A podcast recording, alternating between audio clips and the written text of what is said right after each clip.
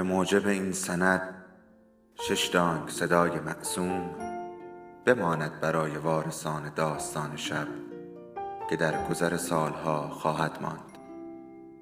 ارادتمند داستان شب.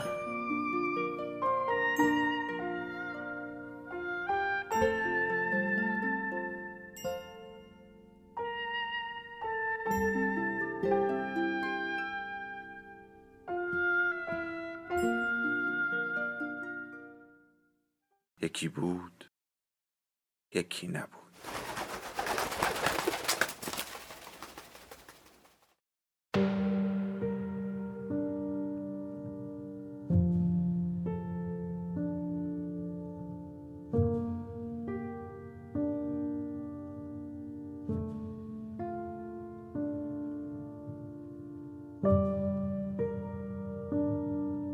وقتی پدر در وسط ژوئن برای تعطیلات در استکهلم بود، بیقرار و پریشان خیال بود. به تنهایی در میان جنگل‌ها و راهپیمایی‌های طولانی می‌پرداخت و در ساختمان‌های اطراف و انبارهای قله می‌خوابید. من می‌توانم همه اینها را تایید کنم، زیرا اخیراً عکسی از آنها دیدم. گرترود، یک زن جوان و دوست خانواده را می‌توان درست در پس زمینه دید. او با عشق در چشمهایش به پدر نگاه می‌کند و لبخند بغض‌آلود دارد. من به گرترود علاقه داشتم و خوب می‌شد اگر او را هم می‌دیدم، زیرا اغلب می‌خندید و خلق و خوی خوبی به پدر می‌داد. آنها عادت داشتند با یکدیگر آواز بخوانند. مادر بزرگ را هم می‌توان در پس زمینه دید که دارد به گوشه‌ای می‌رود. برادرم احتمالاً برای انجام دادن بعضی تکالیف درسی ناخوشایند خم شده و خواهرم هنوز در خواب است. من نزدیک به هشت سال دارم. مادرم در حال نگه داشتن دوربین است.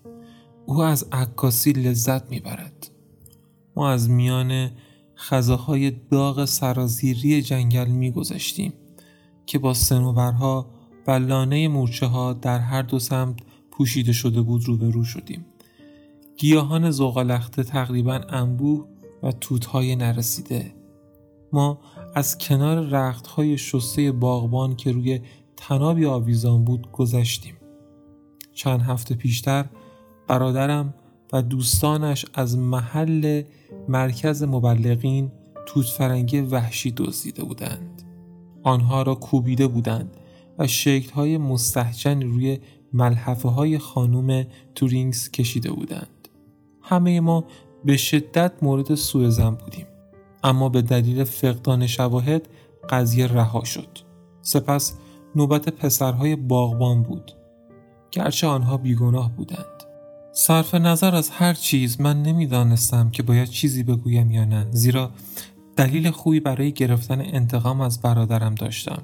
یک روز که کرم چاق ماهیگیری را در مقابل بینی من آویزان کرد و گفت اگر این کرم را بخوری پنج دلار به تو میدهم، من تصمیم گرفتم کرم را قورت بدم. و وقتی آخرین تکه را بلعیدم، برادرم گفت اگر تو اینقدر احمقی که یک کرم را میخوری، به تو پنج دلار را میدهم. من نمیدانم که لالا چقدر به آنچه که گفت اعتقاد داشت، اما من مورمورم شد. من هیچ جنی ندیدم، اما واقعا پیرمرد کوچکی را با چهره‌ای کینه‌توز و درخشان دیدم. او دست دختری را گرفته بود که از انگشت وسطی من بزرگتر نبود. من می‌خواستم دختر را بگیرم، اما گرزاد و دخترش فرار کردند. من در ویلاگاتان وقتی زندگی می‌کردم، نوازندگان سیار عادت داشتند بیایند و ساز بزنند. و یک روز که یک خانواده از راه رسید، پدر به اتاق ناهارخوری آمد و گفت ما این مار را به کلیها فروخته ایم. پول خیلی خوبی گرفته ایم. من از وحشت شیون کردم. آن وقت ناگهان همه شروع کردند به خندیدن و مادر مرا روی زانوهایش گذاشت. سرم را در آغوش گرفت و با مهربانی مرا تکان داد. پس از تپه توانستم دوباره بالا بروم و پدر به من گفت که پاهایم را بیرون نگه دارم. یک سال پیش پایم در پره‌های چرخ دای ارنست گیر کرده بود و چند استخوان کوچک آن شکسته بود. ما سرعت گرفتیم و خیلی زود به پشت مزرعه بزرگ رسیدیم. شیرمان را نوشیدیم و سیبمان را خوردیم. سگی با صدای خشن و گرفته پارس می کرد و در امتداد یک تناب سربی که به دو میله بسته شده بود می دوید. پس از مزرعه یک خانه ارواح و سپس محل مرکز مبلغین مذهبی بود که بچه های متعدد در آنجا زندگی می کردند، در حالی که والدینشان به خاطر خدا در مزارع آفریقایی مشغول کار بودند. مسیحیتی شاد و دوست داشتنی بدون قانون یا اجبار بر محل خانه مبلغین حکمرانی می کرد. بچه ها تمام روز پا برهنه می دویدند و مجبور نبودند خود را بشویند. وعده های غذا ایستاده در کنار میز، هر قدر که گرسنه بودند با آنها غذا می دادند. پدر بلافاصله با زنی در یکی از گاری های دوچرخ وارد صحبت شد. من روی تخته ها در جلو نشستم و پاهایم را در آب فرو بردم که حتی در اوج تابستان بسیار سرد و با رنگ تیرش در حال طغیان بود و خشمگین به دور ساق پاهایم میپیچید. از دوران کودکی این رودخانه در رویاهای من زیسته است. همیشه تیره و در حال چرخش مانند گردباد بود. حالا روی لبه گذرگاه نشستم، کف پای سوخته و جای نیش پشه دور قوزک پاهایم را خنک میکنم. ناگهان کسی شانه هایم را گرفت، مرا به سمت پشت انداخت و ضربه سختی به سرم خورد. پدر خشمگین بود. تو میدانی این کار ممنوع است. نمیفهمی که میتوانستی آن زیر تکه پاره شوی؟ دوباره مرا زد. من گریه نکردم، اما پر از نفرت بودم. او باشه لعنتی. همیشه میزد. او را خواهم کشت. فراموشش نخواهم کرد. وقتی به خانه برمیگردیم مرگی دردناک برای او در نظر میگیرم. میتواند تقاضای بخشش کند. من فریاد همراه با وحشت او را خواهم شنید. کنده ها سنگین میرفتند، آب زمزمه میکرد و من در یک سمت ایستادم، اما میدان دیدم را حفظ کردم. پدر داشت به کشیدن گذرگاه کمک میکرد. با کنده چوب سنگین در کشمکش بود. میتوانستم ببینم که خشمگین شده. یک روز یک شنبه صبح زود به پدر تلفن زدم و از او خواستم اگر میل دارد با من به گردشی برویم. مادر پس از اولین حمله قلبیش در بیمارستان بود و پدر خودش را منزوی کرده بود. دستها و پاهایش بدتر شده بودند و حالا با یک عصا را می رفت و چکمه های ارتوپدی پوشیده بود. با نظم خودانگیخته و نیروی اراده به ادای وظایفش در قلمروی کلیسای قصر سلطنتی ادامه میداد. هفتاد و پنج سال داشت. پسندازهایم را جمع کردم. چهار کاراکتر اصلی را قانع کردم دستمزدهایشان را به عنوان سهامدار سرمایه گذاری کنند و نیم میلیون کرون از فیلم وام گرفتم.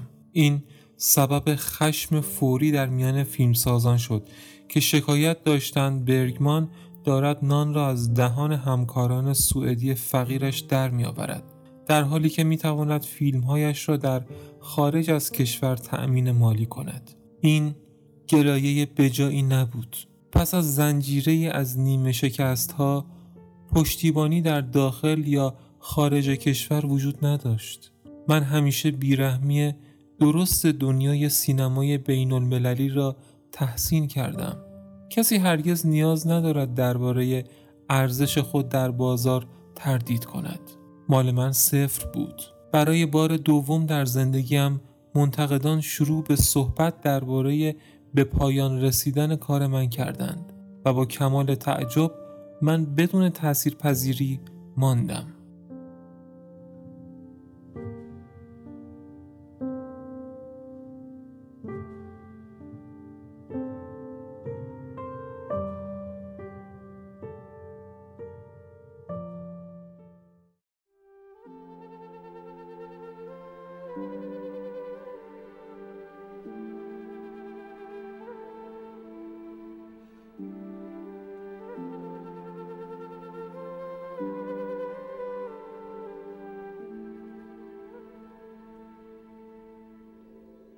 داستان شب بهانه است برای با هم بودن، دور هم نشستن، شنیده شدن.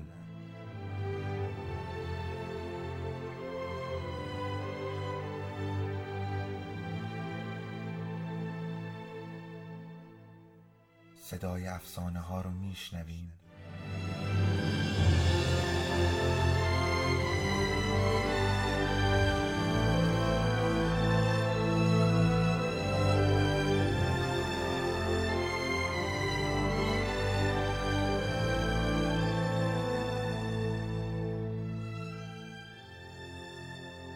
شبتون بخیر.